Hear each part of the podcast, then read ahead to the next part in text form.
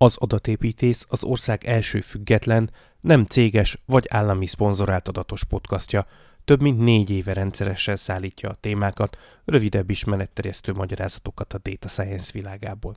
A podcast ingyenes, és az is marad, hiszen küldetése van. Elkészítése viszont idő, energia és még némi pénz is, ezért ahhoz, hogy továbbra is hozhassa nektek a tartalmat, esetleg tovább is fejlődjön, szükség van rátok, hallgatókra is. Ha megtehetitek, és úgy érzitek érdemes, támogathatjátok az adást a Patreonon, azaz patreon.com per adatépítész címem. A támogatás mellett extra tartalma, könyvek, segédeszközök is elérhetők a támogatók számára. Tehát még egyszer www.patreon.com per adatépítész természetesen ékezetek nélkül. Köszönöm, hogy figyeltetek! Sziasztok! Ez itt az adatépítész következő adása, és most egy picit rendhagyó adás lesz, mert általában ugye azt szokhattátok meg, hogy egyedül tolom itt a szöveget, viszont most van egy vendégem, akit hamarosan majd megkérek, hogy mutatkozzon meg, mert szerintem az a legautentikusabb, ha az ember magáról elmondja azt a pár mondatot, amit amit érdemes tudni róla, hogy hogy lett most ez az adás, ugye korábban is, Zoltánnal korábban is talál, ez most nem magamról beszélek, korábban is találkoztunk egy adás erejéig, azt hallhattátok esetleg, mert azt is kiraktam az adatépítészben, ott együtt mindketten vendégek voltunk egy másik podcastban, és ott beszélgettünk többek között ai és sakkos témákról, talán ha emlékeztek erre, akik régóta hallgatók, és most újra itt összetalálkozunk, mégpedig egy nagyon érdekes, szerintem nagyon érdekes téma kapcsán, itt a Google-nek a Lambda nevű AI algoritmusa kapcsán, illetve nem is ennek kapcsán találkozunk, hanem annak a sajt, azoknak a sajtóíreknek most nem lesz link a show mert így minden sajtó lehozta, tehát a létező összesben szerepelt, úgyhogy most nincs mi alapján egyet belinkeljek, de tudjátok, arról a sztoriról van szó, hogy a Google egyik dolgozója, egyik AI fejlesztője, hát azt állítja, hogy őt azért függesztette fel, kvázi rúgta ki, most nem tudom pontosan hol tart ez a folyamat, de erről beszélünk, a Google, mert hogy az általa kitalált, vagy részben általa fejlesztett ez például az egyik észrevételem majd, de ebbe később megyünk bele, hogy erről úgy beszél, mintha az ő gyermeke lenne, de nincs olyan fejlesztési munka, pláne nem a Google-nél, amit egy ember csinál, tehát ez eleve, na mindegy, nem akarok előre szaladni, de hogy szól az általa fejlesztett AI, ő szerinte átmegy a Turing-teszten, illetve tudatos lény, sőt, azóta ugye már arról is vannak sajtóhírek, hogy hát azt állítja, hogy arra kérte őt az AI, hogy kérje jogi segítséget, hogy őt személy nyilvánítsák, és ne törődjék le, mert hogy ő ettől fél. És hát a Google meg cserébe ugye elkezdte az ember kirúgását, mert hogy hát ugye innétől a, hogy ki hogy fogja a sztorit, valaki szerint azért, hogy ugye eltitkolja, hogy már itt a tudatos AI ott megy a Google-nél, valaki szerint meg azért, mert hogy hülyeségeket beszél az ember, tehát valószínűleg azért nem, nem százas fejben, vagy valami egyéb probléma van és akkor ez a két végpont azt hiszem a skálán, és akkor a kettő között meg nyilván százféle keveréke van ennek a két véleménynek.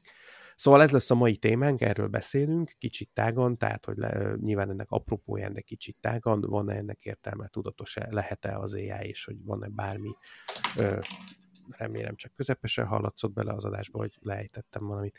Ö, szóval, hogy van-e ennek bármi relevanciája a valóságban, vagy ez csak egy hype, és hogyha van relevanciája, akkor mi a hype, akkor miért és hogy. És akkor most át is adom a szót Zolinak egy rövid bemutatkozás erejéig. Én is köszöntöm itt a hallgatókat, én Andrei Kovics Zoltán vagyok, és nekem egy picit távolról jött ez a mesterséges intelligencia téma. Én a Corvinus Egyetemen végeztem már nagyon régen, és ott a kutatási témámnak választottam az NLP-t, akkoriban Natural Language Processingnek hívtuk, és ebben is kezdtem el a PHD-met, amit egyébként azóta se fejeztem be, de nagyon-nagyon érdekelt mindig a mesterséges intelligencia téma, és ezért úgy gondoltam, hogy nem hagyom csak úgy ott a, ezt a témát, és annó 2018 környékén, tehát nem is olyan régen ismét felvettem, és 2019-ben adtam ki egy angol című könyvet, amit úgy hívtak, hogy Together AI and Human. Ez egyébként nagyon zanzásítva, de összefoglalja azokat a területeket, amiket engem igazán személy szerint érdekel a témában, és én azóta egyébként a PHD óta is aktívan követem ezt a mesterséges intelligencia témát, és az az igazság, hogy az utóbbi öt évben azért nagyon-nagyon fellendültek itt a dolgok, és nagyon sok eszemben dolgot hallunk, mint ahogy a mai témánk is az lesz, és úgy gondolom egyébként, hogy, hogy a Zoltánnak a podcastja az, ami nagyon-nagyon kell egyébként a mai szakirodalom mellett, mert megvilágítja és picit emberi formában értetőbbé teszi ezt az egész történetet a hallgatóknak. Úgyhogy köszönöm szépen egy a meghívást. Ja, hát köszönöm. Ez nem volt előre megbeszélve, úgyhogy nem, ez most jó esett. Köszönöm. Na, de mivel a hallgatóknak nem érdemes azt hallani, hogy mi szeretjük egymást, ezért vágjunk is bele. Tehát a fő sztorink, de akkor azt, azt gondolom, mert tényleg nem beszéltük előre meg, hogy mi lesz itt a végeredmény nyilván, de hogy bocsánat, de hogy a, akkor te is az az alapvető véleményed, hogy hogy a nagy fenét lett tudatos lény a, a lambda, függetlenül attól, hogy nyilván nem hajtottuk meg, vagy legalábbis én biztos nem nincs hozzáférésem a lambdához, nem, nem próbálhattam ki, de hogy igen, tehát nem véletlenül az a nagyjából úgy vettem észre a szakmai konszenzus is, amennyire olvasom a neten, hogy hát ez egy ilyen hype, vagy tehát, hogy ez egy, ez egy ilyen hamu, hamu az egész, tehát, hogy nem, nem, nem igaz. Mert hogy a mai gyakorlatban létező AI, ami, ami mind kivétel nélkül, most talán egy-két ilyen igazi kutatóintézetet leszámítva a, a gépi tanulás világában van. És a lambda is a gépi tanulás világában van, e felől nincs is semmi kérdés. És mint ilyen, bár nagyon komplex, és néha tényleg csodával határos eredményekre képes, de akkor is egy statisztikai algoritmus a nap végén.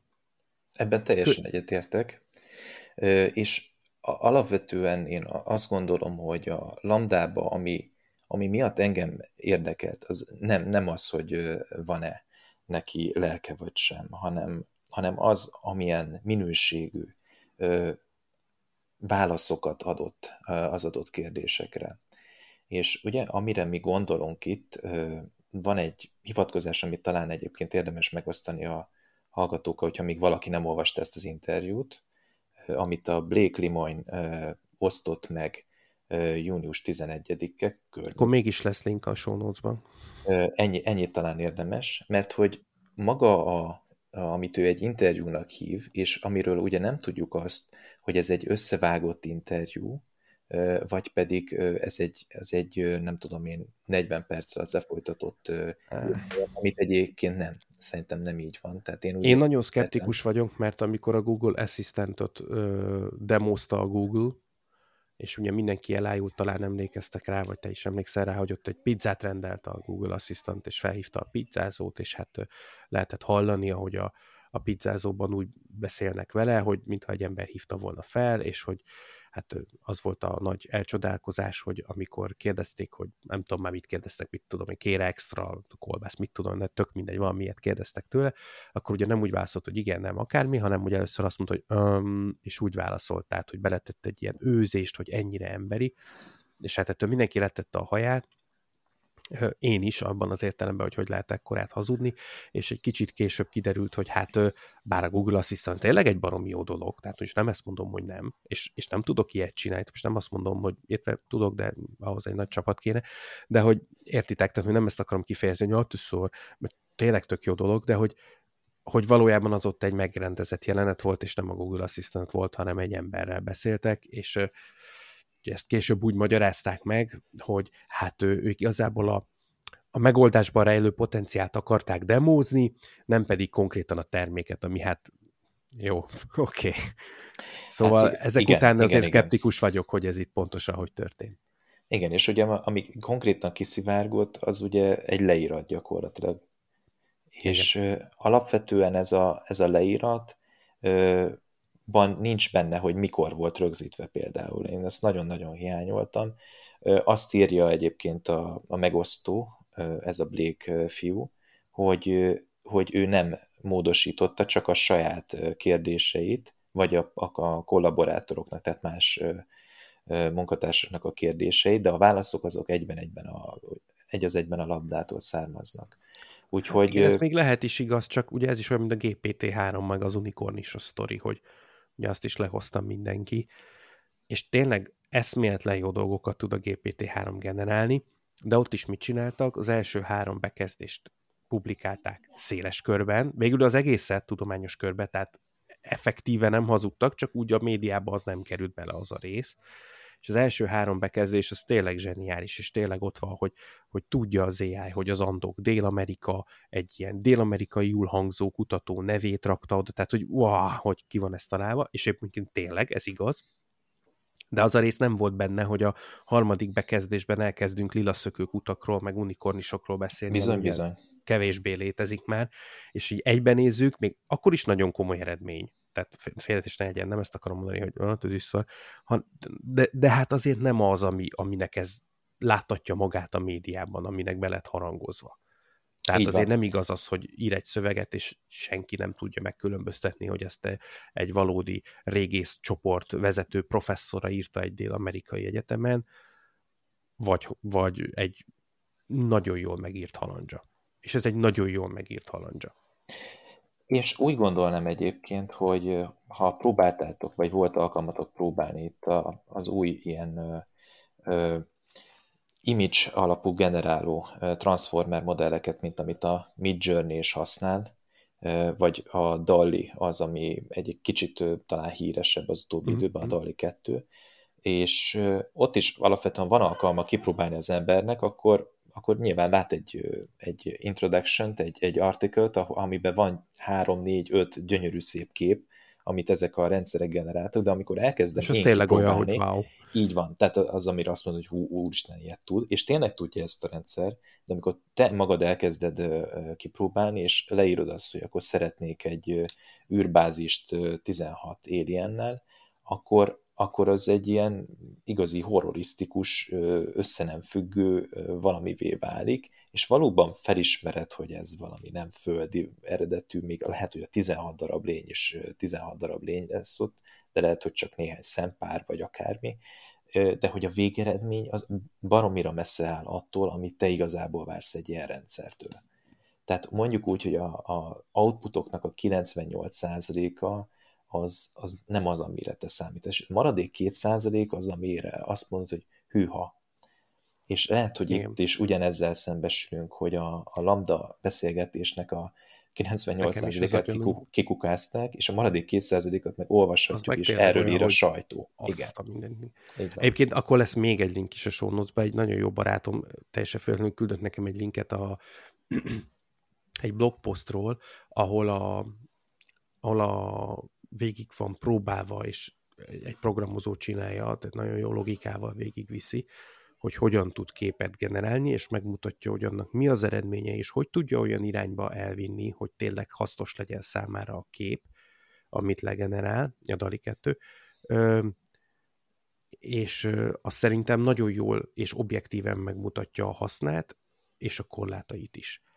Tehát nem arról van szó, hogy ez nem jó, ez nagyon jó, hanem arról van szó, hogy amit ö, állítanak róla, akkor, amikor cherry picking kivesznek négy tényleg úgy olyan mondatot, ami tényleg olyan, mintha egy értelmes, intelligens ember mondta volna, akkor az hát az nem igazság úgy abban a formában.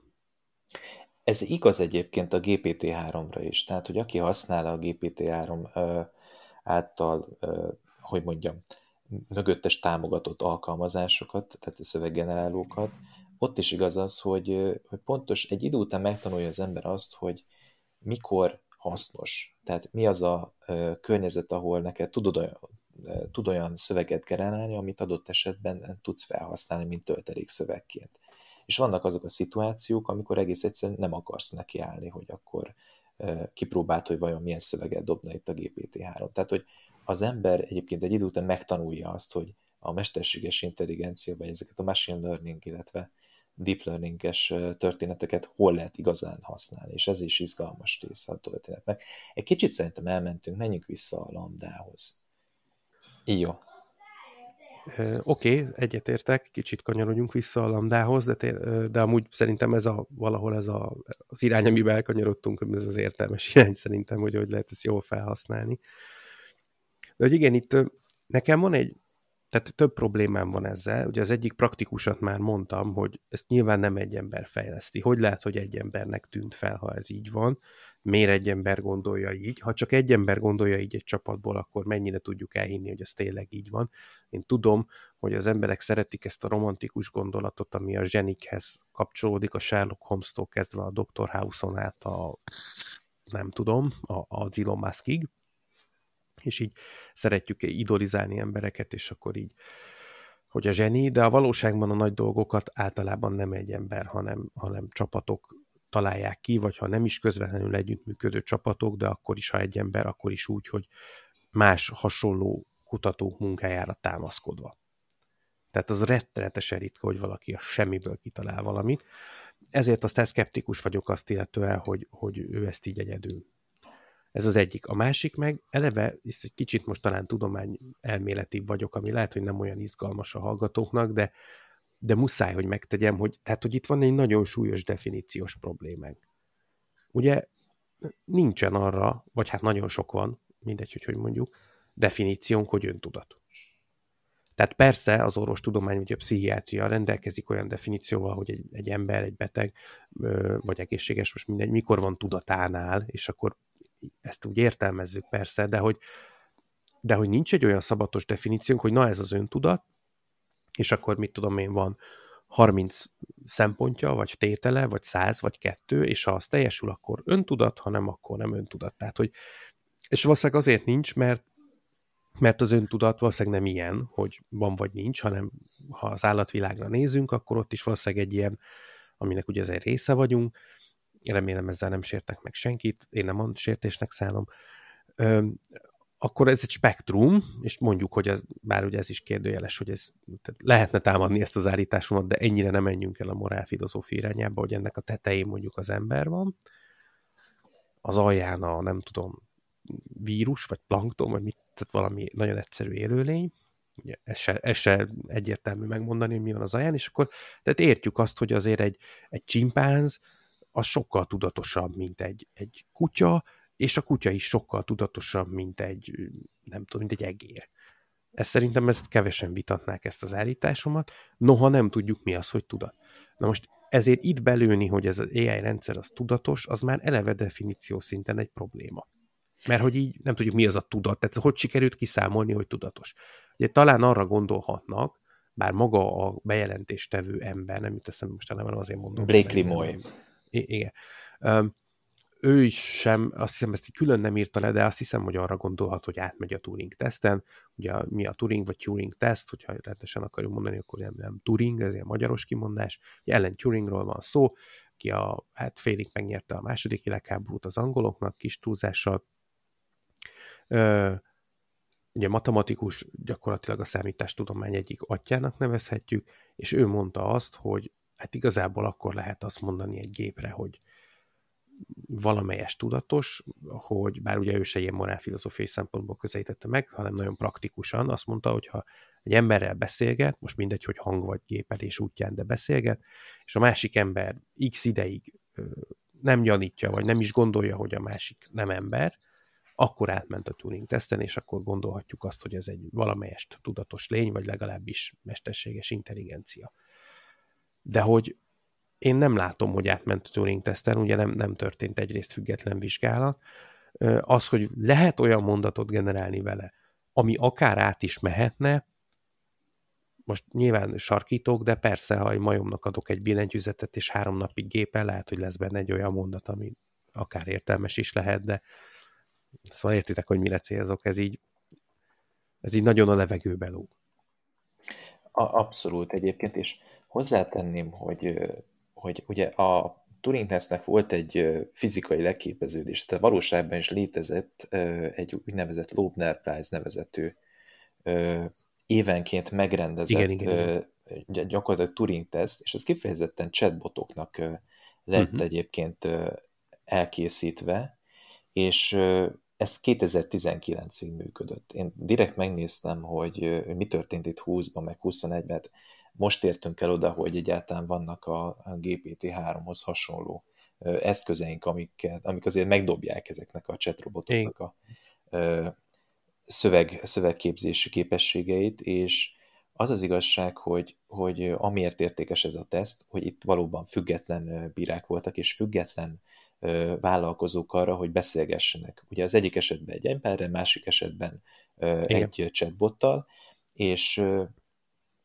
nagyon érdekes lett volna, hogyha mondjuk egy ilyen tesznek veszik alá mondjuk ezt a, ezt a lambdát, és nem csak egy, egy kvázi szövegrészletet, vagy egy beszélgetés részletet hoztanak meg velünk, vagy oszt meg igen, ez a Blake igen. Hát igen, ez is, ez is gyanús, hogy, hogy egyetlen független vizsgálat sincs. Tehát, ja, abszolút. A... Lehet, hogy nem Ennyire én is mondhatnám, hogy, hogy nálam is itt ketyeg a gépemben egy tudatos AI. Nem e, mutatom meg senkinek amúgy, de, de, de, el.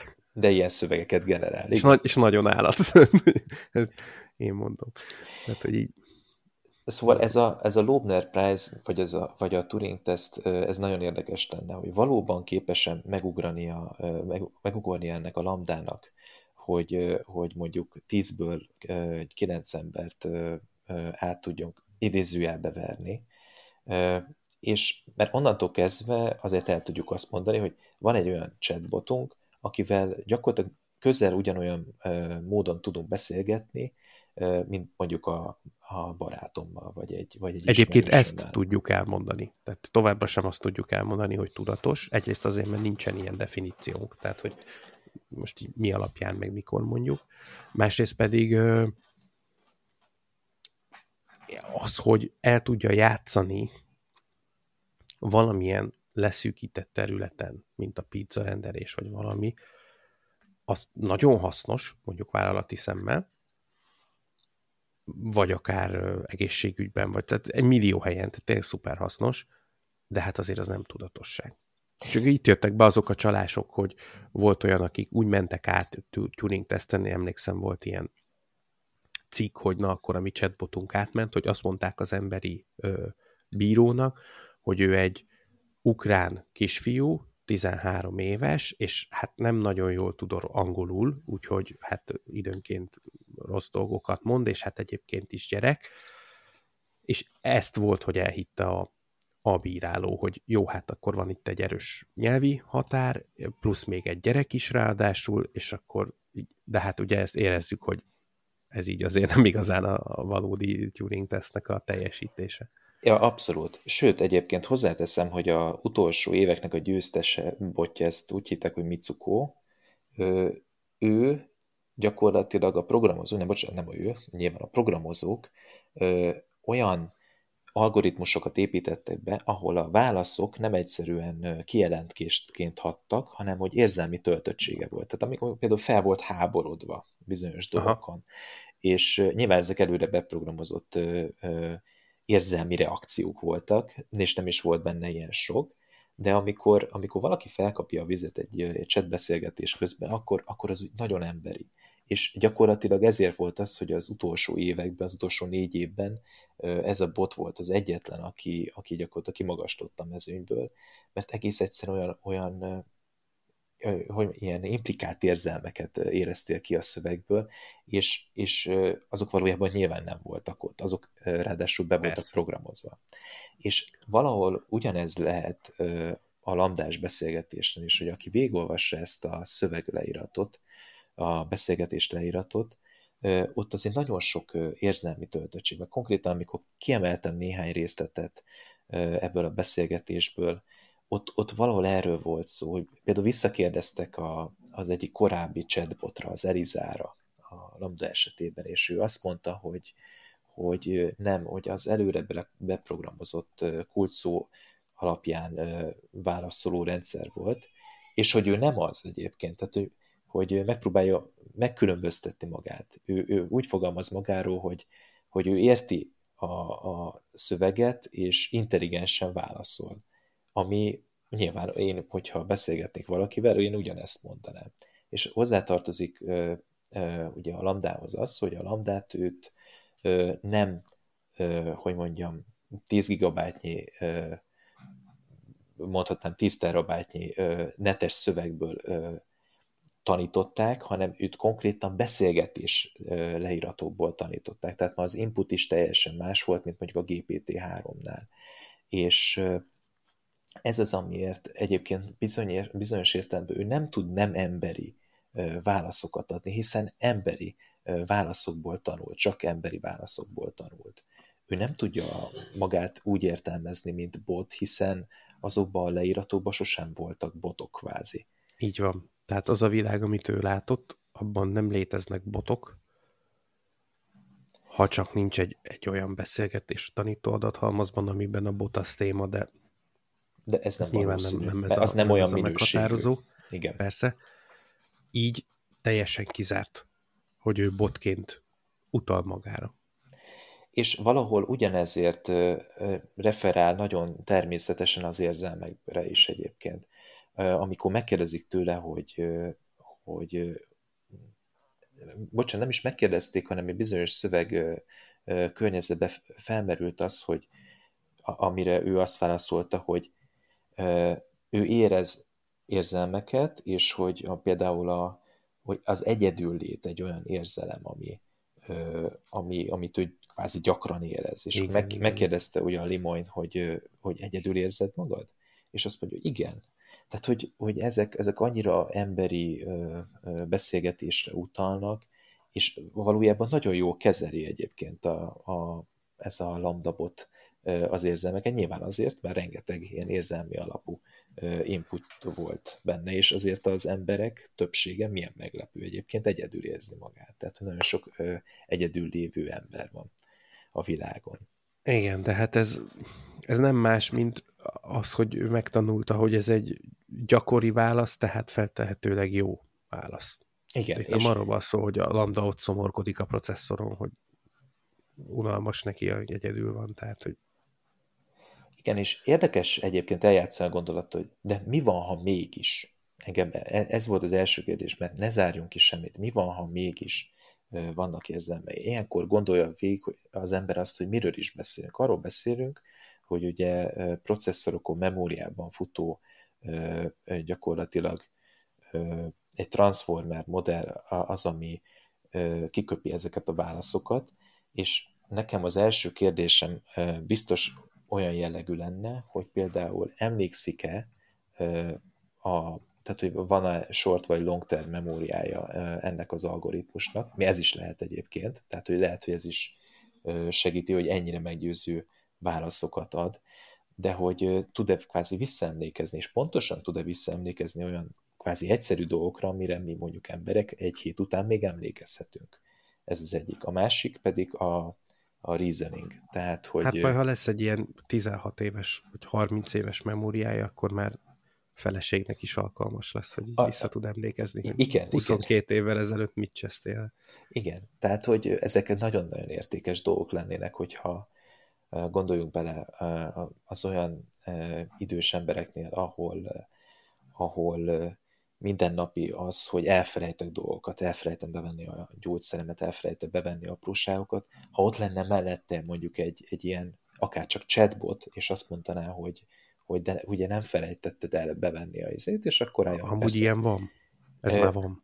Igen, igen. De hogy ennek nyilván a, a, hogy mondjam, egy olyan interfész kell, akivel tudok bázi beszélgetni, és, és ebben, ebben ezek a chatbotok nagyon-nagyon sokat tudnak előre menni. Igen. Ugye én... én nem, nem a, bocsánat, hogyha ezt a vibe-ot adtam le, hogy ezeket így lenézem, ezeket az alkalmazásokat, abszolút nem. Csak nem egy percig se gondolom, hogy ezek ezek tudatos berendezések lennének. Egyébként nagyon hasznosak. És visszatérve egyébként a szövegre, a lambda leíratra, én még egy dolog volt az, ahol egy picit meghökkentem. Amikor a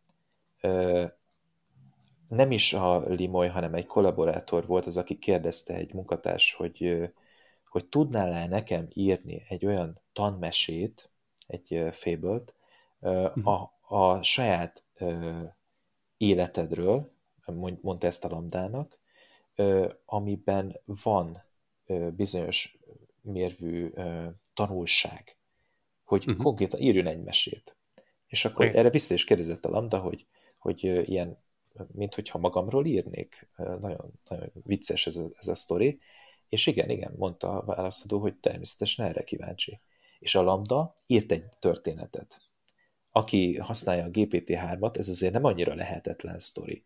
De az, nem, a, az, az nem. a történet, az összeállt a végére, és értelmezhető emberi gondolatokkal, míg ugye a GPT-3 egy idő után, amikor mondjuk két-három-négy bekezdést ír egymás után, ott, egy, ott szétcsúszik, tehát hogy ott, ott, ott egy idő után már nem logikus, tehát jönnek a logikátlan visszautalások, vagy nem igen, ugyanazok hát a, a szereplők a jelennek meg, vagy hirtelen megjelenik. Is. Igen, igen, igen, amikor hirtelen megjelenik Shakespeare a leíratva, tehát hogy kerül oda.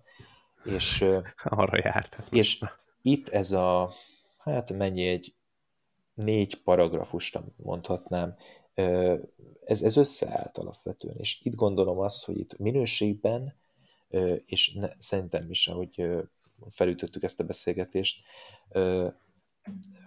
lélekben, lélekről nem beszélhetünk. Tehát ez a rendszer ez nem tudja értelmezni, nem tud értelmezni egy, nem tudom, egy fotót. Tehát odaadsz neki egy fotót, és ezzel semmit nem fog tudni kezdeni, mert ő csak szöveg alapú inputtal kezdetetik bármi. Persze. És viszont ez a szöveg, ez, ez kvázi összeállt. De az, hogy értelmezhesse például az ölelés fogalmát, sose látott embert, emberi kezeket. Nem, nem tudja, hogy hogyan jár az ember, nem tudja, hogy hogyan mehet oda az egyik ember a másikhoz.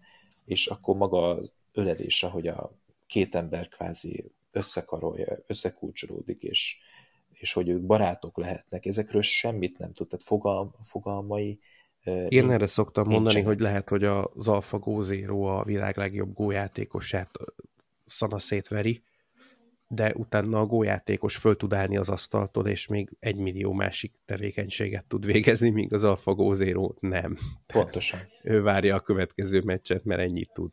Pontosan, és pontosan. Ez nyilván nem jelenti azt, hogy a jövőben ne lehetne majd olyan AI-t készíteni, ami, ami valójában 400 különböző algoritmus, és azt egy fejben kvázi tartani, mert ez biztos, hogy kapacitás kérdés, de de hát azért ott is kérdéses, hogy jó, akkor most arról beszélünk, hogy van egy gép, amiben tényleg beleraktunk 426 ö, emberi funkciót, és akkor most ő ettől embere. Igen, ez, ezek már jó kérdések, és meg a másik, hogy ezeknek az algoritmusoknak nincsen ö, szándéka nincs igazi motivációja. Az ő Így egyetlen egy szándékuk az, az le van programozva, hogy ha kérdeznek tőled valamit, akkor válaszolj. Igen. De ez, ez, le van, ez le van. És a szándékok leprogramozása, ugye erre nyilván az lehet a észszerű válasz, hogy hát a, a, programozzuk be neki, hogy akarjon dolgokat. De egy, ez nagyon-nagyon nehéz, sokkal nehezebb, mint amit a, az ember gondol, erre jó példa az, hogy amikor akartak egy olyan néhányt létrehozni, aminek az a motivációs irányelve, hogy mindig tanuljon valami újat, kíváncsiak voltak rá, hogy mi fog történni. És tanulságos, ugye az volt a feladat, hogy mindig tanuljon valami újat, majd ezután leültették a tévé elé. És ott az volt a várakozás, hogy, hogy biztos majd valami olyan csatornát néz, ami, mint tudom, ismeretterjesztő, vagy ilyesmi, Hát ez, ez szerintem a hollywoodi várakozás volt. A, a szakemberek várakozása az az volt, hogy olyan csatornát fogunk választani, ahol gyakran váltanak a, tehát mondjuk egy zenecsatornát, ahol sok-sok-sok klip van, és gyakran változik a dolog, és akkor ott, ott lehet mindig valami újat látni. A valóság meg az volt, hogy nagyon-nagyon rövid idő alatt betalálta az üres csatornára, tehát ez a hangya csapat focizik, tudjátok, tehát amikor nincs adás, és azt nézte, ugyanis az egy random felület, tehát ugye ott össze-vissza mennek a bogyók, az nyilván statikus zaj, amit nem lehet megtanulni, hiszen ez a lényege, hogy random statikus zaj, tehát folyamatosan az újdonság erejével hatott, hiszen hát nem lehetett rátanulni, és ugye úgy állították be az újdonság fogalmát neki, hogy számára valami teljesen váratlan történik, amire nem gondolt, hogy, hogy lesz tehát nem predikálta a következő frémet olyanra, amilyen az tényleg lett, vagy nagyon rosszul predikálta. És nyilván egy teljesen random, véletlenszerű adásnál nagyon rosszul tudjuk predikálni, hogy hol lesznek a következő másodpercben a fekete meg a fehér bogyók, és hát ez nyilván egy bizonyos szempontból siker, bizonyos szempontból ugye teljes kudarc, Hát ugye azt mutatta meg, hogy az beállítani, hogy legyenek ilyen az emberek számára nagyon gyorsan érthető és nagyon triviális ö, ilyen céljai, hogy na akkor tanulj, vagy legalábbis mindig valami újat keres, ami egy ember számára tényleg érthető és triviális, és nem kell nagyon magyarázni, az valójában egy gép számára teljesen idegen, és ha megpróbáljuk lefordítani valamilyen algoritmusra a gép számára, hogy, hogy új, meg, meg újdonságát, az, az egy nagyon nehéz folyamat, és igazából nem is nagyon tudjuk, mert, mert nincsen erről igazán fogalma, és, és nem érti, és ez abszolút nem ilyen egyszerű, hogy hát akkor programozzuk be neki, hogy, hogy mindig akarjon újat, meg programozzuk be neki, hogy mit tudom én, hogy, hogy, hogy ne ártson, meg ugye ezt az Asimov törvényeit, és akkor, akkor nem lesz semmi gond. Mi eszméletlenül bonyolult ezt leírni. Hát mondjuk igaz, hogy az Asimov ugye az összes robot novelláját, én mindent olvastam, mindenkinek tudom ajánlani, az nagyjából erre építette fel, hogy így tök jó, hogy mi ezt kitaláltuk, hogy leírjuk ezeket a szabályokat, de hogy egy gép ezt hogy értelmezi, az lehet teljes mértékben eltérő attól, mint amit mi gondoltuk, hogy kéne csinálni. Egyébként visszatérve itt a, a hangyás gondolatra, egyébként így utólag milyen logikus, hogy, hogy azt választotta egyébként a, a, Igen, mesterséges intelligencia. És egyébként az jutott eszembe, hogy, hogy ezt sokan nem tudják, de amikor a, az embernek a sajátossága, mint biológiai lény, hogy, hogy például ö, babaként is már benne van a, az agyomba, így van felépítve, hogy bizonyos mintákat mm. már felismerjünk. Ö, például meg tud egy baba is különböztetni egy, egy vadállatot egy teljesen ártalmatlan állattól. Azt ne kérdezzétek meg, hogy hogy, de hogy ezek a, ezek a nagyon gyűszűnyi minták, ezek bennünk vannak, vagy a magasságtól való félelem. Tehát, hogy, Abszolút. hogy a, a tér... Nekem most két kis gyerekem van, és iszonyatos élvezettel így figyelem, ahogy ezek így kialakulnak bennük, és hogy ők hogy tanulnak a gépekhez képest, csak megerősíteni tudnak.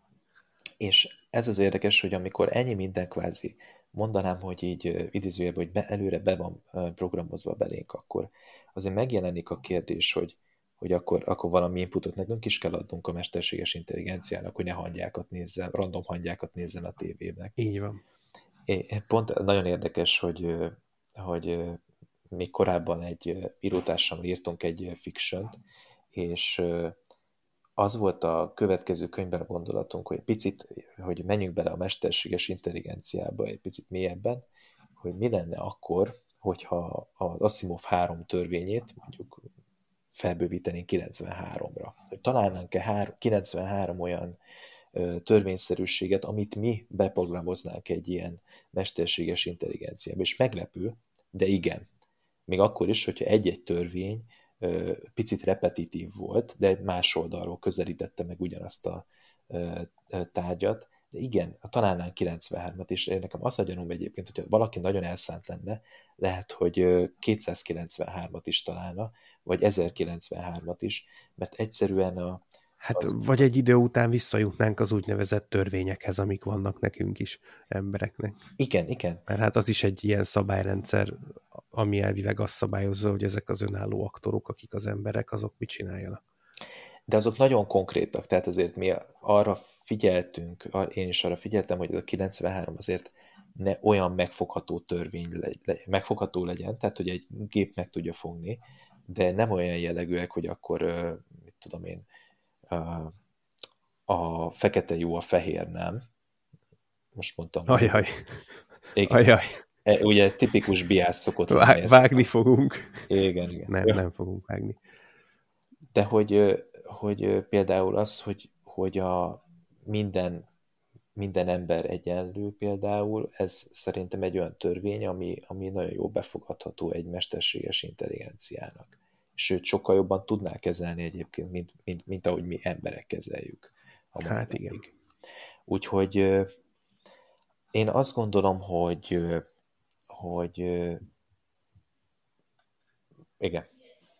Mondjuk én nem szeretnék egy olyan, olyan ítélő szék előtt állni, most az amerikai vagy angol százban, mert ugye nyilván a kontinentálisban nem az egyes kütszék dönt, de hogy nem szeretnék egy olyan előtt állni, ami csak AI-ból áll, és hogy akkor ami kvázi teljesen objektív, viszont nagyon szívesen áll, vagy jó, hát nyilván nem szeretnék ítélni egy szék előtt állni, de értétek, hogy mondom, nagyon szívesen állnék egy olyan előtt, ami emberekből áll, de van egy AI tagja, és meghallgatják, hogy az AI mit, és mondjuk a ilyen megmagyarázható AI, csak akkor van ennek értelme, hogy miért és mit dönt. Nem, nem azt mondom, hogy automata, tehát, hogy amit ő dönt, akkor az úgy lesz, de, de ha az is lenne egy ilyen értékelési szempont, egy a sok, tehát mit ott van 120 bizonyíték, és akkor ez lenne a 121 mit ez mind egy szakértői vélemény, hogy, hogy na akkor az AI az, az hogy látja ezt az ügyet, mi az objektív ítélete. E, egy nagyon érdekes egyébként, én ezt, és ez szerintem jönni is fog. Azt nem tudom pontosan mikor, de gondoljatok az angol, angol száz esküdszékekre, ahol gyakorlatilag felesküdött emberek vannak, akik vannak 12-en, és mi van ne, akkor, hogyha mondjuk egy tagja mondjuk AI lenne? Sokkal, de sokkal uh, objektívebben, objektívebben tudnák megítélni a történetet, mert ugye amikor Igen, de a feladatuk, embert, de a feladatuk nekik nem az, hogy objektívek legyenek. Ez mondjuk nagyon fontos. Tehát, hogy ott, ha jól tudom, bár lehet, hogy nem jól tudom, de én úgy tudom, hogy, a, hogy pont azért van esküdszék, és nem bíró, mert nyilvánvalóan a, mondjuk a mi kontinentális rendszerünkben a bíró, aki mit tudom én, tizen en évig tanulta a jogot, ő sokkal jobban tudja, hogy mi jogszerű és mi nem. Ő jogtudós. És hogy kell van. értelmezni, mint én, vagy Mari néni a sarokról, ami nagyjából egyforma a jogszempontból. De hogy ott pont ez az elmélet, hogy, vagy az elv, hogy, hogy azért ne így legyen, mert hogy ez tök oké, okay, hogy vannak jogtudósok, de nem az a feladat, hogy a jogot, hanem hogy az igazságot szolgáljuk ki, és hogy az igazságot meg úgy lehet megítélni, hogyha tudjuk a, a kontextust, kulturális közeget, a minden körülményt, és a tettet és a jogrendet, és ugye elméletileg, hát ez ma már nem tudom, hogy így van-e az usa hogy így teljesül-e, meg tudjuk, hogy azért ott is nem mindegy, hogy mennyire vagy gazdag tehát hogy értjük, de most az elméleti szinten ott az a mondás, hogy az 12 olyan ember, aki olyan, mint te. Kb. Tehát, hogy onnét származik, abból a közegből, abban a, abban a világban él, amiben te, és ezért meg tudja ítélni, hogy a te viselkedésed az oké, okay, vagy nem oké. Okay. Most nyilván nagyon jó kérdés ez, amikor mondjuk a, Johnny Depperen megy, hogy hogy találsz 12 embert, aki abban a körben mozog, és tehát, hogy nyilván ez így Hát ott is ugye a kiválasztási folyamatban ott ugye a, a zárhatsz kiesküdteket, és, és azt nem tudom, preferálni. Igen, igen, igen. De hát... mind a két fél zárhat ki esküdteket.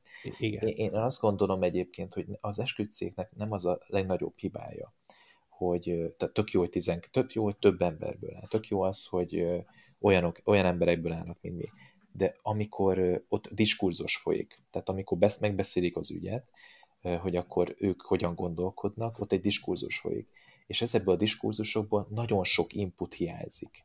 És ez az, amire a, egyébként ott segíthetne. A, ott GPT-3, a, a, a Lambda, a, de akár a, ezékre, a képi transformer modellekre gondolunk, a Dolly-ra, nagyon sok inputot tudnának adni, mert ők, ők nem mennek el részletek mellett, fontos részletek mellett, és vissza tudják adni nyilván, hogyha van short vagy long term memóriájuk. Tehát, hogy e, ez, ez, ez egy olyan létjogosultsága ezeknek a rendszereknek, ami, ami szerintem nagyon is jövő pozitív, hogy a, igenis, az AI ez legyen ott az emberek mellett, és nekem egyébként ez a, ez a hitvallásom, hogy a, a hibrid rendszerek, az ember AI egy, egymás mellett dolgozva, megtanulva egymás gyengeségét, erősségét, vagy felismerve egymás gyengeségét, erősségét, nagyon-nagyon hasznosak tudnak lenni. Ez abszolút egyetértek. Visszatérve az eredeti témánkra, én azt gondolom, ettől függetlenül, hogy ez egy ordas nagy kamu, hogy a lambda az tudatos lény, és fél, hogy le fogják törölni, tehát úgy érzem, hogy itt egy skifi filmnek az újrajátszása zajlik, ez ebben, ilyen, ebben egyetértek. Rá, rá, ráadásul egy ilyen viszonylag, tehát ilyen run of the mill, nem tudom ez magyarul, tehát ez a ilyen nagyon hétköznapi, semmi különlegességet fel nem mutató ilyen, ilyen TV2-n este tízkor induló, nagyon olcsón megvásárolt Skifinek az alapsztoria, hogy akkor a tudós gépén ott az életre kell, és akkor ő akarja megmenteni a gonosz vállalattól, aki le akarja törölni. Tehát nem tudom, mi a következő, hogy elutaznak tájföldre, és majd ezért mennek utána az öltönyös fickók, hogy lelőjék, tehát, hogy eh. én, én bevallom nem, őszintén, nem tudom ennek még lesz, lesz, hogy mondjam, a folytatás ennek a sztorinak. Én azt látom egyébként, hogy hogy ez a, ahogy olvastam még itt a Blake-nek a kommentjeit, hogy akkor a, mi volt az ő felfüggesztésével kapcsolatban, én, én nem azt olvastam ki egyébként, hogy a, a Google kvázi ki akarja rúgni, miközben egyébként hozzáteszem, úgy, hogy ismerve ezeket a céges poliszikat, a, a Blake, ő egy nagyon komoly líket csinál, tehát, hogy Így van. ilyet Hát nem ezzel is vádolja meg. a Google hivatalosan is. Igen. Tehát, hogy a, amit elkövetett, az a leak. Ilyet Ami nem hát elkövette. egyébként, amik, amikor konkrétan több száz ember dolgozik egy rendszeren, hogy így a, gondolok egyet, és akkor megosztom akkor, hogy most hogy állunk meg, Igen, meg hát ez, sajtóhírességet csinálok magamból, mert lehet, hogy ezt ő nem sejtette, lehet, hogy pozitív indítatásból osztotta meg ezt a dolgot, de hozzáteszem a másik oldalát, hogy a Google van annyira zseni, nem a Google, a Google marketingesei van, anna, van annyira Igen. zseniálisak, hogy simán is azt is el tudom képzelni, hogy ez direkt meg, megserelve egy, egy jó SEO-val rendelkező médium blogposzton, tehát azért így nem Én is- én is menjünk el az ingyen marketing gyanítom. lehetősége mellett. Gyakorlatilag Én is ezt gyanítom. És ugye vannak írtak. ezek a fogalom, hogy hasznos idióta, tehát én el tudom képzelni, hogy ez a fickó, ez, ez most ő fel van erre használva, vele elhitettek valamit, és majd és csodának csodájára ö, visszafogják, idézőbe visszafogják, hogy sose rúgták ki, venni ezt a Blake Limoyt, és megveregetik a vállát, és azt mondják nekik, hogy hát természetesen annyira fontos kérdéseket likeltél ki, hogy hát nem tudunk egy ilyen jó embert kirúgni, még akkor is, hogyha megsértette a céges policítóval. És ér, ér, érzitek itt a, a mosolygást a hangom mögött, hogy, hogy ez lehető megtervezett volt. igen, igen, igen, nekem is van egy ilyen gyanúm, vagy nem feltétlenül megtervezett, de mert az, az, az nagyon okosnak kell lenni, meg nagyon ö, körmönfontnak, de, de hogy felültek erre a vonatra, és azért nem az történt, hogy leültek vele beszélni, és elmondták, hogy figyelj, Blake, hagyd már, ott léci, hanem, hanem hogy így elkezdték ezt a dobot verni, mert hogy ez tök jó. És nekem ebben nem ez a legnagyobb félelmem, hanem hanem az, hogy, hogy nem tudom, meddig fogják ezt a dobot verni. És félek, hogy elérik azt pusztán marketing célból, hogy, hogy valami ennedleges 120. izé, faluba lévő helyi bíróságon az USA-ba valami olyan törvényhozás történjen, ami, vagy törvénykezés történjen, és ugye ott precedens alapú, tehát hogy ez számítani fog. Hogy mennyit, az megint egy kérdés, de hogy számítani fog. Hogy csak a PR kedvéért emberré, vagy tudatos lényé, vagy tök mi valami ilyesmivé nyilvánítsák, és É, annak most, most egy, tehát hogy ők ezt megteszik egy újságcikkért, és hogy ez mondjuk 10-20-30 év múlva fog-e gondot okozni.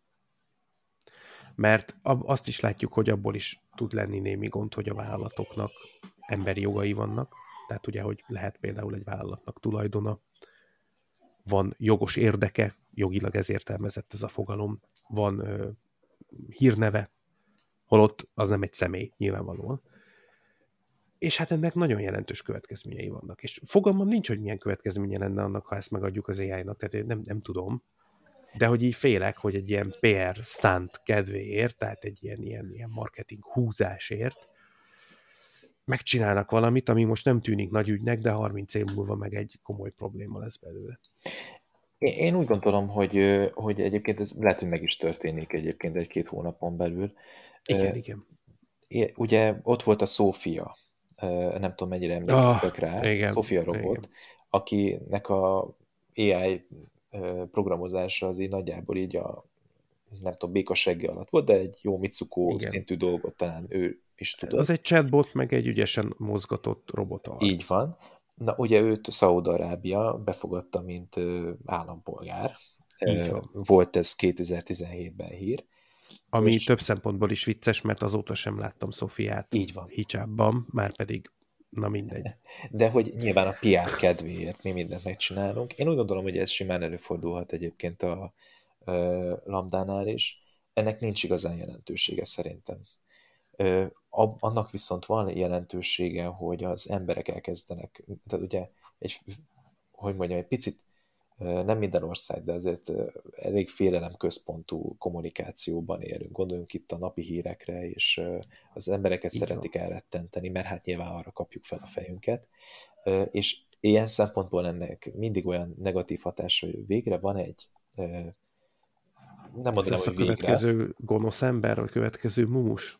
Igen, tehát hogy, hogy akkor Szerencsétlen ilyen. zsidók fellélegezhetnek, végre nem ők lesznek a hanem most lesz helyettük hát, valaki más. Igen, mumus. legyenek az ai a gonoszok, mert hát mindig jó valakire mutatunk. Ez tök jó, mert azok ugye nem tudnak visszaszólni, tehát Ez biztos, csak akkor ha fájni nekik. De hogy alapvetően egy tök jó, elérkeztünk ahhoz a ponthoz szerintem. Kossuth téren lesz Winchester égetés. akár, akár. De hogy elérkeztünk ahhoz a ponthoz, ahol végre a beszélgetési színvonala is tud egy olyan érdekes, hogy mondjam, vonulatot venni. Mert hogy engem az érdekel, hogy én is szívesen elbeszélgetnék egy chatbottal. Nem azért, mert érdekel az ő, hogy a miben léte, hanem azért, mert amikor beszélgetek, akkor, akkor újabb és újabb gondolatok merülnek fel bennem. És igenis, a beszélgetés ez egy olyan fontos emberi igény, ami, amiben kevés részünk van a nap végén főleg ha értelmesen beszélgettünk. És hogyha értelmes kérdéseket teszünk fel, akkor egy-egy ilyen chatbot, egy-egy ilyen lambda tud olyan inputokat adni, amin elkezdünk gondolkozni, és, és tulajdonképpen ő egy tükör reflektálja azt, ami a jelenlegi state of the art emberi tudás, mert hogy annyi inputot kapott. De semmi másra nem képes. Tudja ezeket kombinálni, tudja ezeket új szövegrészekben megjeleníteni. De a nap végén új, igazi, új kreatív dolgokat csak részben tud elérni, csak a kombináció révén. De Igen. ettől függetlenül az emberekben, a tudósokban elindíthat olyan gondolatokat, amiből valóban új, nagyságrendben új dolgok jöhetnek ki. Úgyhogy én ez, ezt látom egyébként a, a jövőjének, a, a lambdának, a lambda jövőjének, és úgy gondolom, hogy ebbe az irányba kellene elmenni, és nem a félelemkeltős, hozzunk le még 12 cikket, a, a hogyan lesz a killer robot a, a lambda,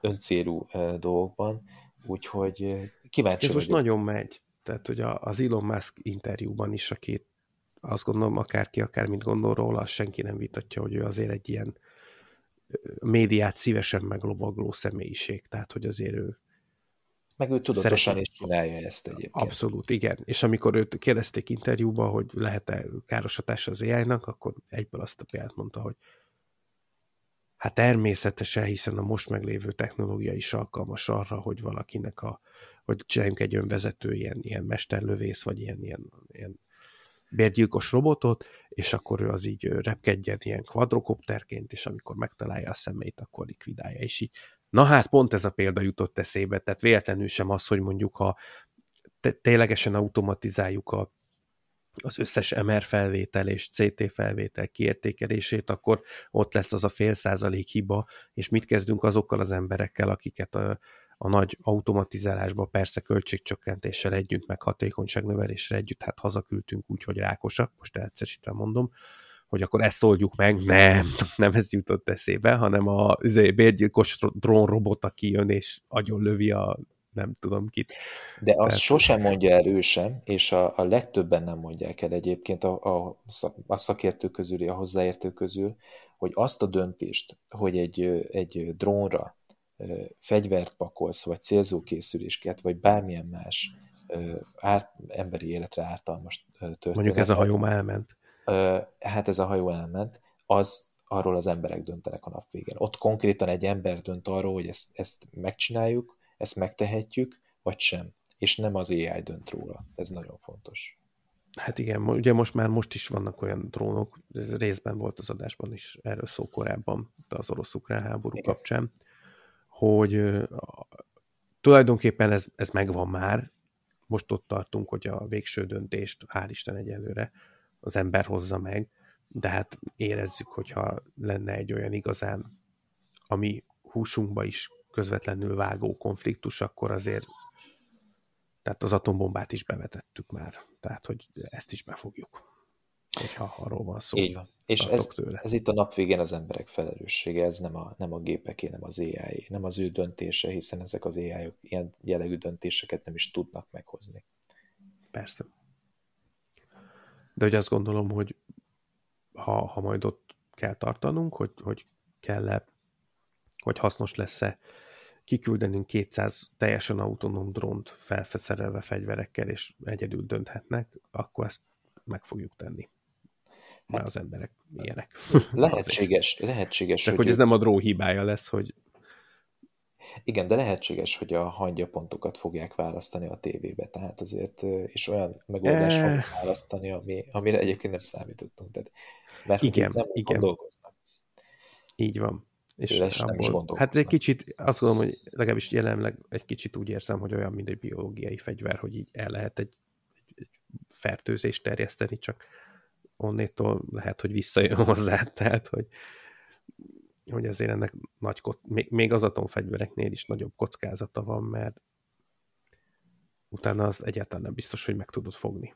Persze elvéletileg ugye mindenki olyan biológiai fegyvert gyárt, aminek az ellen szere az megvan neki, de hát látjuk az elmúlt két év kapcsán, hogy az, hogy van egy ellenszer, vagy vakcina, most mindegy, hogy milyen fajta megoldás, meg az, hogy a föld népessége, vagy mondjuk a mi oldalunkon harcoló népessége, beszéljünk csak egy milliárd emberről, mondjuk a nyugati világ, tegyük fel, az így beoltásra kerül, hát azért az nem ilyen triviális, hogy ja, hát nekünk megvan az ellenszer, úgyhogy akkor no para. Tehát, hogy már csak annak a logisztikája, hogy egy milliárd embert leolts hát a igen, mai globalizált akkor... világban az a vírus az százszor előbb itt lesz, és egy harci vírus az nem olyan, mint a Covid, hanem az százszor olyan. Igen, szóval csak... nem, le, nem lesz rá két év, hogy le, leoltsuk a népességet. Nem, nem, nem, ez valóban így van, de én mindig azt gondolom, hogy, hogy azért a nap végén ezek a, ezeket a technológiákat az a legjobb, hogyha ha tényleg a kisember szintjén tudjuk használni, hogyha tudunk belőle olyan applikációkat készíteni, amik, amik mondjuk megkönnyítik a munkánkat, ami, ami azt fogja jelenteni, hogy a napi három órá feladatot le tudjuk redukálni mondjuk félre. A, azok az igazi értékek, és azért láttunk, láttunk azért sok ilyen kezdeményezést. Én az utóbbi években azért látok ilyen applikációkat, amik, amik előre mutatnak, és nem feltétlenül kell mindig itt uh, túl misztifikálni a dolgokat, vagy, vagy háborús szereplőként szerepeltetni az élet, még akkor is egyébként, ha, ha tudjuk, hogy ez, ez egyébként megtörténik. Uh, ettől függetlenül én, én, én bízom abban, hogy ennek igazi pozitív kicsengése lesz ezeknek a technológiáknak, és ha nem is ebben a formában, de egy-két év múlva ott lesznek mellettünk, és, és végre tudunk valamit kezdeni, és végre nem kell 16 órát eltölteni research hanem elég lesz három kérdés az AI-nak, és vissza fogja dobni azokat a releváns infókat, amiket mi fel akarunk használni. Bár egyetértek veled teljesen, de az utolsó példád az mondjuk nekem pont egy disztópia, mert szerintem az egy igen nagy gondja jelenleg a, a világunknak, társadalmunknak, hogy nem tudnak az emberek forráskritikusan kutatni. És beírnak a, hát nem a, végül is az AI-ba, de persze nem AI-ba, a Google-be három szót, és ami kijön, azt elfogadják. Hát. Ezért van az, hogy bármit fáj, az agyrák azonnal. De, de szerencsére a C-vitamin viszont gyógyítja, tehát, hogy ez is jó. Hát eddig jó. Addig jó nekünk, amíg a C-vitamin gyógyítja. Úgyhogy att, attól kicsit félek, de, de amúgy a gondolatta az a százszerzedékig egyetértek, hogy ez a kvázi unalmas mindennapi életet segítő megoldások azok, azok nagyon jók, és legyenek, és ezeket, ezeket meg ki lehetne írtani, én megtenném, megtehetném, kiírtanám valahogy a nem liberális vagyok, de szóval a médiából ezeket a jön a Skynet, a gyilkos drón, meg az öntudatra ébredt lambda. Tehát, Gondolj bele majd, amikor lesz olyan AI botod, ami gyakorlatilag szűri ezeket a híreket. Tehát én, én azt van. várom már, ja igen, bocsánat. Van, van, van. Akkor kérem majd a linkjét, de hogy azt... Ja, nem, nem nekem van, bocsánat, és nem, nem én csináltam, de vannak ilyen fake news szűrők, egyelőre nem működnek túl jól, mert úgy vannak vele most, mint a, a tábornokok, hogy az előző háborút nyerik meg sikeresen, csak mindig a, nem az előző van, hanem a mostani, tehát hogy amikre be lehet tanítani, azokra tök jól tud működni, de sajnos, vagy szerencsé, hogy nem tudom, de hogy folyamatosan újabb és újabb ilyen hülyeségeket találnak ki az emberek, ilyen összeesküvéseket, és nagyon nehezen, nagyon nehezen találja meg az ilyen az újakat. Tehát már tök jól megtalálja a tíz éve, amik pörögnek, de az újakat nagyon nehezen találja meg. És ugye amikor tömegesen alkalmazzák ezeket, lásd Facebook, akkor meg nagyon sok atrocitás van, hogy olyanokat is lecsap kérdés nélkül, ami, ami még bőven a szólásszabadság, mert ugye hülyének lenni meg jog. Tehát, hogy azzal nincsen probléma, ha leírsz valamit, hogy, és nem igaz, mert én is sokszor írok olyat, mert, mert, mert nem vagyok minden tudó nyilván. Szóval, hogy nagyon nehéz ezt így, hogy na ez a cikk, ez, ez fake news, tehát, hogy ezt így eldönteni, baromi nehéz egy AI-nak. És nem azért, mert az AI nem elég okos ez, hanem azért, mert egy embernek is baromi nehéz sokszor eldönteni. Tehát, hogy nem azért, mert nem elég intelligens a gép, hanem azért, mert nem elég csak az intelligencia ehhez. Tehát, hogy nagyon sok mindent meg kell nézni. És még mindig lehet valami fake news, ha te vagy az első, aki publikálod, és nem fake. De Azt. sehol máshol senki nem hozta még le. Ha te nem vagy egy olyan referenciapont, hogy tőled már száz hír jött, és mindig az volt, akkor simán meg fogod kapni az AI-tól ezt a pecsétet, mert minden arra utal. Olyan dolgot is, amit senki más nem mondott, nincs hivatkozásod, a semmiből jöttél elő kvázi, hát akkor ezt tuti kamu. Mert így néznek ki a kamuk. De ez nem biztos, hogy kamu, szóval nagyon, nagyon nehéz ez a kérdés. Ez nem, nem műszaki oldalról nehéz, tehát nem azért ne lehetne olyan ai trénelni, ami ezeket a jellemzőket század másodperc alatt kiszűri, de hogy nem lehet. Csak csak nem találtuk még meg azokat a jellemzőket AI-tól függetlenül, ami mentén egyértelműen el lehet dönteni egy valamiről, hogy az most igaz vagy nem igaz.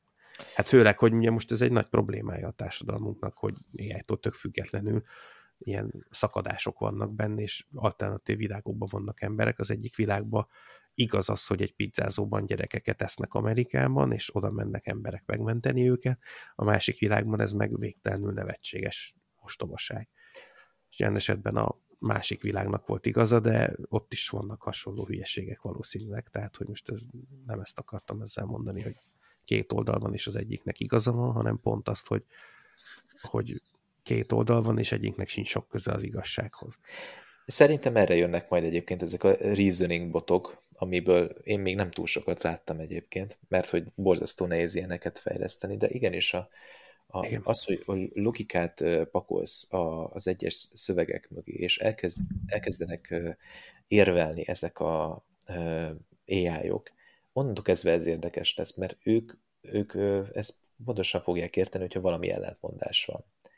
Mert hogy statisztikai Igen, csak kérdés, alapban. hogy ezekkel az AI-okkal mi együtt tudunk-e működni. Na, ez egy jó kérdés. Mert most igen. a nagy emberi korpuszokban, amit letöltünk, ami a fórumokról, meg mindenhonnét van, azokon tanuló AI-nak azért van baja a logikával, mert a benne foglalt dolgoknak baja van a logikával. I- igen, igen. Tehát, hogy a, a normál emberi beszéd és a normál emberek azok hát nem logikusak. Vagy nem mindig.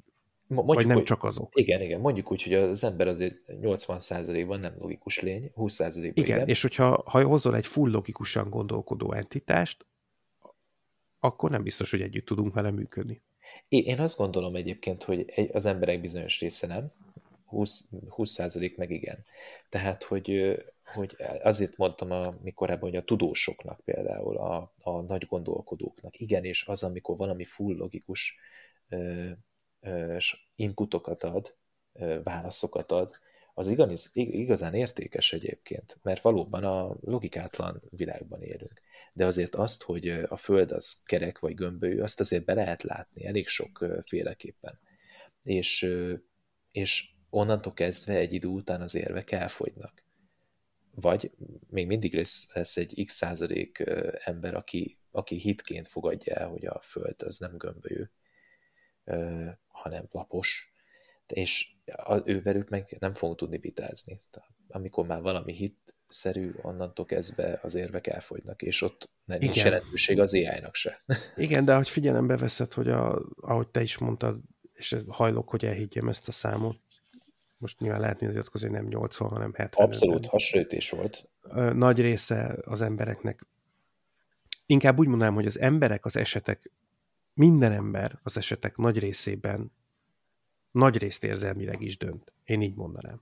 Tehát nem azt mondanám, hogy van egy, én elkerülném ezt a nagyon kicsit ilyen, hát nem nagyon kicsit, hanem inkább nagyon elitista hozzáállást, hogy, hogy hát van a 20% akik logikusak, az elvek, elfek, az übermens, és hát a többi, hát azok meg, hát ők már nem fognak tudni együttműködni az ai mert hát, hát ők nem logikusak.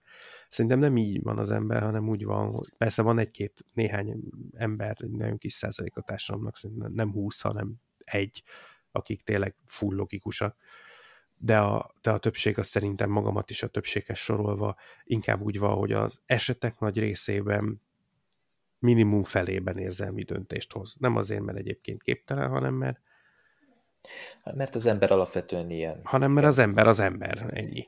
És, Igen, ebben egyetértünk. És, és emiatt szerintem nem, mert nem jó az az irány, hogyha abba megyünk el, hogy lesz 20% übermens, aki még, még übermensebb lesz azáltal, hogy, hogy még ai is együtt fog dolgozni, és javítja a képességét, és többi meg ott el fog csocsózni egész életében. Nem, én sem így fogalmaznám, de azt, azt gondolom, hogy, hogy azért az emberek többsége, aki alapvetően logikusnak hiszi magát, ő nagyon jól együtt tud majd dolgozni az AI-okkal. És valóban az a, az a nagyon kis százalék, és ez nem 20 százalék, hanem ilyenekről van szó, aki hitszerűen elidegeníti magától az AI-t, mert hogy az ördögtől való, ő az, aki nem fog tudni igazából együtt dolgozni vele. A többiek, az emberek többsége egyébként leleményes, okos alapvetően. Nincs olyan kisbaba, aki, hogy mondjam, bármilyen oknál fogva kvázi, hogy mondjam, buta lenne. Mindenki, zsen, minden kisgyerek zseniális a magam nevébe. Valaki ebben nagyon erős, valaki a a sportolásban, mozgásban, valaki a gondolkozásban, valaki a matematikában, valaki a szóban nagyon erős. És e, e, ez, ezek, ezeknek a, a gyerekeknek, hogyha ott van mellettük egy olyan hogy mondja, AI, ami, ami tudja őket segíteni, tanítani, olyan plusz tudással ellátni, amit, amit adott esetben a, az interneten is nehezen talál meg az ember, az igazán értékessé válik és itt nem feltétlenül szupermencsekről beszélünk, de, de igenis mondjuk a jelenlegi oktatásnak a problémája, hogy az a gyerekek nem igazán akarnak utána nézni dolgoknak. Pedig, hogyha tíz gyerekből Igen. tíz gyereket megkérdezek, kilencnek biztosan van olyan dolog, ami azt mondja, hogy ú, ez őt nagyon érdekelni, tehát az órán nem hall róla eleget. Én hallottam egy ilyen mondást, és mióta, eddig is igaznak gondoltam, de mióta gyerekeim vannak, azóta szent meggyőződésem, hogy igaz, hogy minden ember tudósnak születik. Most persze tekintsünk el azoktól a szerencsétlen kisgyerekektől, akik valami fizikai, biológiai probléma miatt, most azt hagyjuk, tehát ér, persze vannak gyerekek, akik nem tudom, megkaptak oxigént, és oké, okay, persze ők nem, de, de az átlagos gyerekek mind tudósnak születik, és valami történik velük, 6, 7, 8, 9, 10 éves korukban, nyilván ez a valami az iskola, ahol ez megszűnik ahol abba hagyják azt, hogy, hogy megnézzenek egy bogarat, és beszélgessenek arról, hogy, hogy az a bogár, akkor az rovar, bogár, hány lába van, mit csinál, hova megy. Mert hogy amikor ennél kisebbek, egy-két, egy még talán nem, bár az, igazából az is csak szerintem nem tudja kifejezni még, két-három-négy évesek, akkor ilyenek. Tehát, tehát fullba nyomják a felfedezőt, és jól nyomják. Igen, kérdéseket tesznek fel folyamatosan, és meglát... Meg, és logikus kérdéseket. Igen. Egyikből a másikat fűzik. Tehát, hogy nem össze-vissza kérdeznek, azt akkor már volt tíz kérdés, akkor menjünk haza, mert kipipáltuk a feladatot, hanem látszik, hogy szeretnék érteni a világot, ami körülveszi őket. Igen. És, és ez már a 15 éveseknek kevesebb, mint felére igaz. és minél jobban megyünk előre a, a, az időben, és itt most kifejezetten az idősebb korra gondolok, vagy igen, a, igen. vagy a 40-50 éves dolgozókra, hogy egyre kevesebbet kérdeznek. És ez nem feltétlenül igaz mindenkire, ne általánosítsunk, de, de igen, azért elfogynak a kérdések, és ez a felfedezési vágy, ami ott él a gyerekbe, ez egy Pedig a tudást tuti nem fogyott el, tehát hogy nincs olyan ember, aki azt mondhatja, hogy én már minden, én nagyjából mindent tudok, úgyhogy nekem már fölösleges. És az, az elképesztő, hogy a 50-60 éves emberek mennyivel jobb kérdéseket tudnának feltenni, amikor már nagyon sokat láttok a, látott a világból. És hát igen, ilyenek az igazi tudósok, akik 80 évesen is felteszik azokat a kérdéseket, amiket már te nem is értesz. Egyébként igen, nem tehát ha megnézzük a nagy tudósokat, akik tényleg előre mozdították a világot, nagyon kevés 20 éves van köztük. Mármint, hogy nyilván voltak 20 évesek is, csak hogy na, érted, hogy mit akarom mondani. Persze. Még, még akkor is, amikor, mit tudom, 400 évvel ezelőtt vagyunk, ahol egy 20 éves már bőven javába érett felnőtt férfi volt, mert hogy hát annyi idősen akkoriban már bőven, bőven, de, de nagyon kevés köztük a, a, a fiatal. A igazán fiatal, tehát ez a 20, meg mit tudom én, 18-20-22 éves. És hát ez se véletlen. Szóval igen, ebben az oktatásban is tudna egyébként szerintem az ilyen típusú beszélgetős AI segíteni, mert ö, nálunk lényegesen jobb helyzetű, mind anyagi, mind hozzáállásban jobb helyzetű országokban is ö, azt nem tudják biztosítani, hogy 0-24-ben ott van a gyerek mellett valaki, aki segít neki ezekben a kutatásaiban.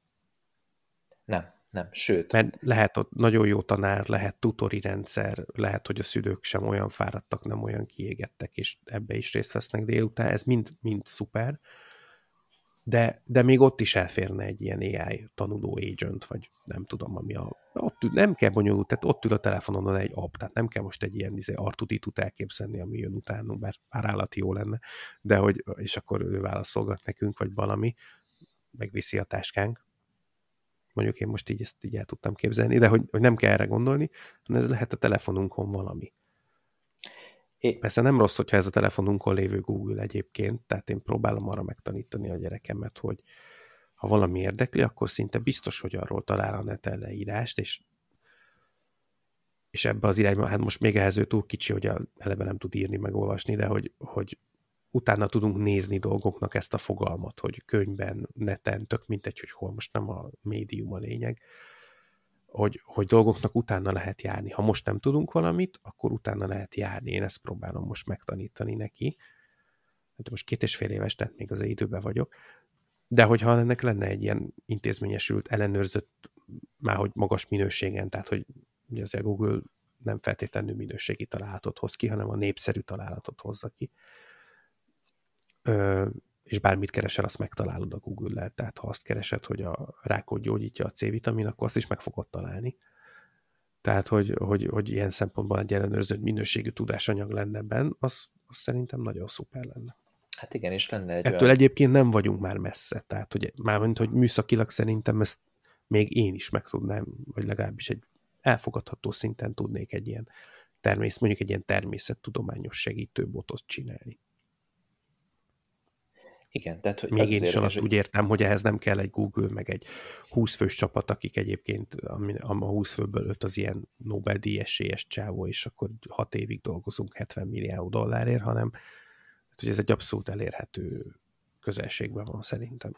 AI technológiai szinten már ott vagyunk. Itt az a kérdés, hogy mindig a input a kérdés, amivel megtanítjuk a, ezeket, a, ezeket a machine learning alkalmazásokat, az a modell, a mögöttes modell, ami a nap végén kiböki majd a, az, a csetre a válasz, vagy a kérdésekre a válaszokat, az az érdekes, hogy ezt valaki, ezt az effortot mögé rakja egyébként. Én azt gondolom, hogy ha ezeket kombináljuk, ezeket a rendszereket, akkor, akkor igenis nagyon izgalmas lesz az, amikor egy, egy lambda kvázi összefoglalja azt a minőségi tudást, ami, amit, ami benne van, vagy amit valaki majd egyszer bele, beletesz, egy, egy gyerek számára, és el tudja azt magyarázni ilyen kvázi érthető nyelven, olvasható nyelven, hogy akkor miről is szól mondjuk a, az űrkutatás lényege, vagy hogy néz ki a Plutó, milyen kráterei vannak, és a többi, és a többi, hogy mi okoz bizonyos jelenségeket, e, ez nagyon izgalmas tesz, mert valóban a, nagyon jól mondod, hogy a mai világban a szülőknek egyszerűen, még ha lenne is rá tudása, ideje nem, nincs annyi, hogy ilyen szempontból kiszolgálják a gyereknek a kíváncsiságát. Még azok a Meg hát nekem az a tapasztalatom, hogy az, az ilyen végtelen. Az ilyen végtelen, Tehát, így van. Napi biztos legalább 300 kérdésre válaszolok, csak én, és akkor még nem beszéltem a feleségemről, meg az összes többi felnőttről, aki valamennyire azért körülveszi. Mi gyakorló szülők ezt tudjuk. és első, első kézből. És van olyan, amire nem tudok, vagy nem jól tudok. Tehát, hogy például amikor ez milyen színű kék, miért? Igen, hm? a miért. És ez nem egy hülye kérdés. Miért kék valami?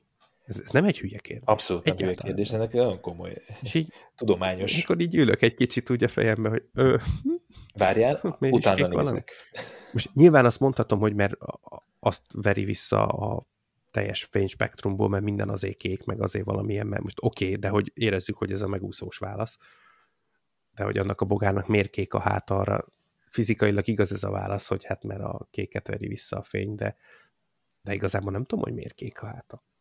Igen, ez az, aminek utána kellene nekünk is nézni, mert igazából nem tudod. Nem vagy tökéletes uh, uh, tudástár a gyereket számára. Hát persze. Mint ahogy én sem vagyok az egyébként.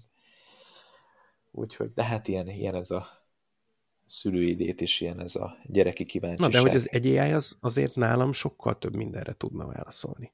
Ebben egyetért. Lehet, hogy azt se tudna mindenre, de hogy nálam sokkal több mindenre tudna, és azért az úgy aznak lehetne haszna, és az ilyen csetes ai azok, mert például most a kisfiam nyilván nem tud még olvasni, meg írni se, de beszélni tud, tehát, hogy neki egy, egy csetes AI az például már nem úgy cset, hogy gépelős nyilván, hanem egy beszélgetős csetes AI az, az már tudna segíteni, egy írós az nyilván nem.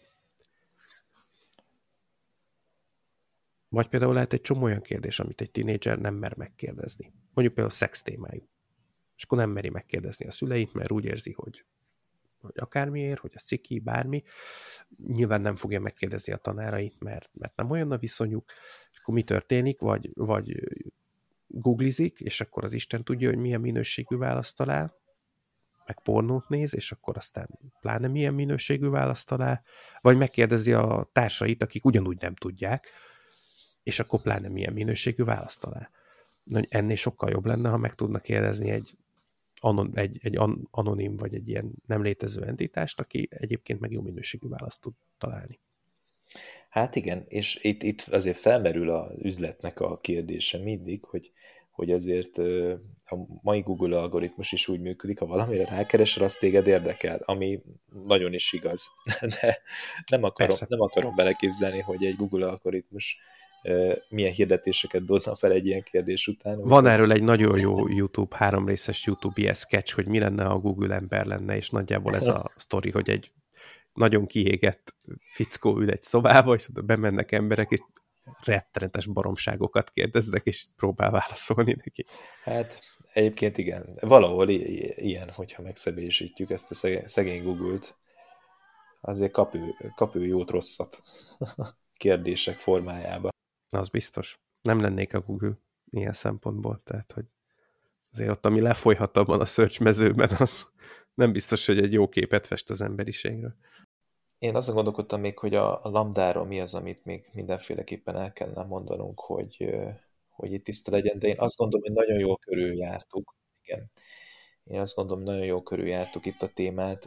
Tehát a nap végén arról van szó, hogy van egy nagyon jó szövegleírásunk, egy, egy kivonat, ami, ami a lambdától származik, amit, hogyha csak ezt az inputot látjuk, akkor azt mondjuk, hogy hát ez a, ez a ez bizony átment a Turing teszten, de azt ugye nem tudjuk, hogy, hogy valóban leültetnénk tíz ember elé, akkor nem tudnának-e olyan kérdéseket feltenni, mert pedig én csípőből tudnék neki három-négy olyan kérdést feltenni, amibe azonnal belebuknak, kapcsolódva itt a, a reasoninghez, short-term, long-term memoryhoz, és, és belevinni olyan dolgokba, ami, ami az emberek számára az logikátlan, szóval el lehetne ezzel játszani.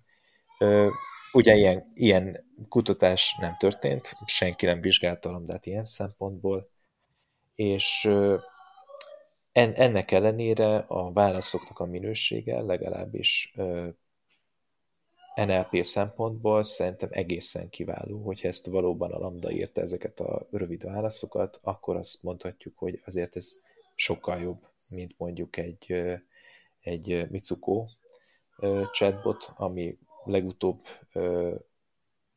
nyerte a Loebner Prize-t, és én azt gondolom, hogy ennek van jövő, és erről beszélgettünk szerintem nagyon sokat, hogy milyen jövőbeli lehetőségek vannak, és hol lehetne ennek szerepe. Úgyhogy én röviden így foglalnám össze ezt a, ezt a történetet. Szerintem olyan jól összefoglaltad, hogy én ehhez már nem is fogok semmit hozzátenni, így is már hosszúra nyúlt az adás. Én csak szeretném megköszönni neked, hogy megkerestél, meg eljöttél, meg hogy beszélgettünk erről, meg még hogy fel is készültél a témában, mármint hogy külön elolvastad az egész kivonatot, annyit még én sem olvastam meg az egészet, úgyhogy, úgyhogy ezt külön köszönöm, hogy ennyit beleraktál.